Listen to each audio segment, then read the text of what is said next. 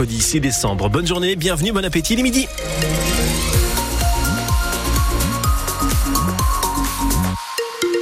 Vos conditions de circulation en temps réel, quelques difficultés sur le boulevard périphérique sud dans la métropole lilloise avec euh, du monde sur euh, entre la porte de, des postes et l'entrée du tronc commun en direction de Paris. Comptez 3 km de ralentissement. On parle pas de temps de trajet en plus, mais voilà, quelques coups de frein à signaler. Soyez prudents. Hélène Fromanti, la météo, une journée plutôt agréable. Oui, euh, de belles éclaircies déjà ce matin. La journée va globalement se dérouler sous un soleil voilé, mais l'impression sera assez lumineuse les températures maximales cet après-midi iront de 3 3 à 8 degrés.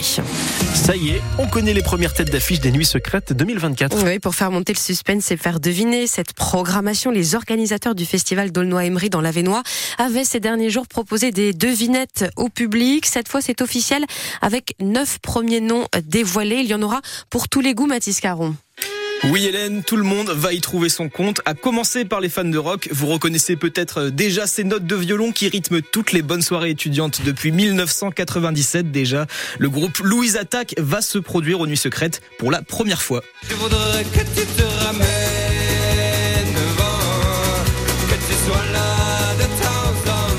Groupe de Gaëtan Roussel partage la programmation avec un autre monument du rock français, Phoenix, et avec des artistes un peu plus actuels, les stars des jeunes, à l'image des rappeurs PLK, Tiakola ou encore SDM, auteur du titre le plus écouté en France cette année, Bolide allemand.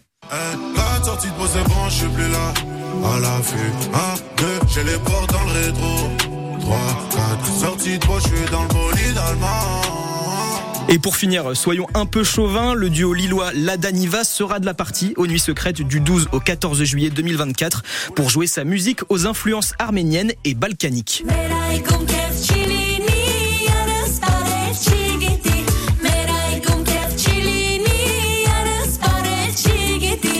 Apache, Clara Isé et l'impératrice seront également présents. La billetterie est déjà ouverte avec des tickets journée entre 45 et 55 euros et dépasse 3 jours à 100 euros. Mathis Caron, merci beaucoup. Les, les Nuits Secrètes, c'est donc du 12 au 14 juillet 2024 à Aulnoy-Emery. Merci, on a déjà hâte d'y être grâce à vous. Bientôt une expérimentation d'ampleur sur le port de l'uniforme à l'école. Le ministre de l'Éducation nationale l'annonce ce matin. Il donnera davantage de précisions d'ici aux fêtes de fin d'année.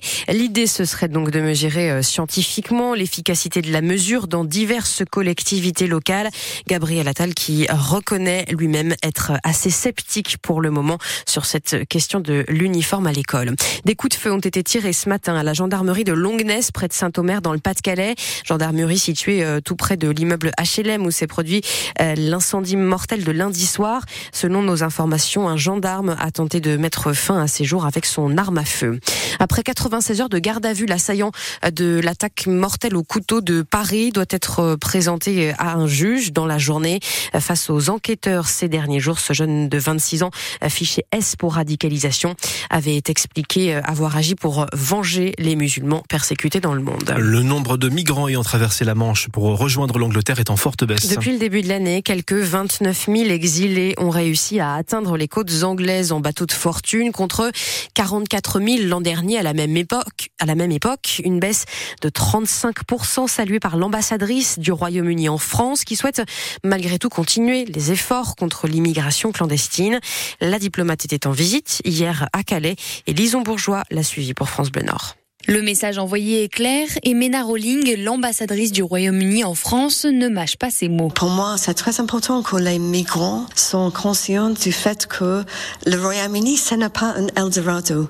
Donc peut-être petit à petit, nous pouvons convaincre les migrants qu'on doit rester dans les pays d'origine ou euh, on doit rester ici en France afin de faire le système d'asile localement. Reste à savoir si cette parole est entendue. Des dizaines de personnes sans papier attendent ici ici, dans cette zone industrielle à l'est de Calais.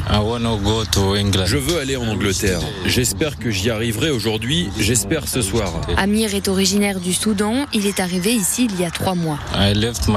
J'ai quitté mon pays à cause de la guerre et j'ai perdu toute ma famille. C'est pour ça que je ne peux pas rester là-bas.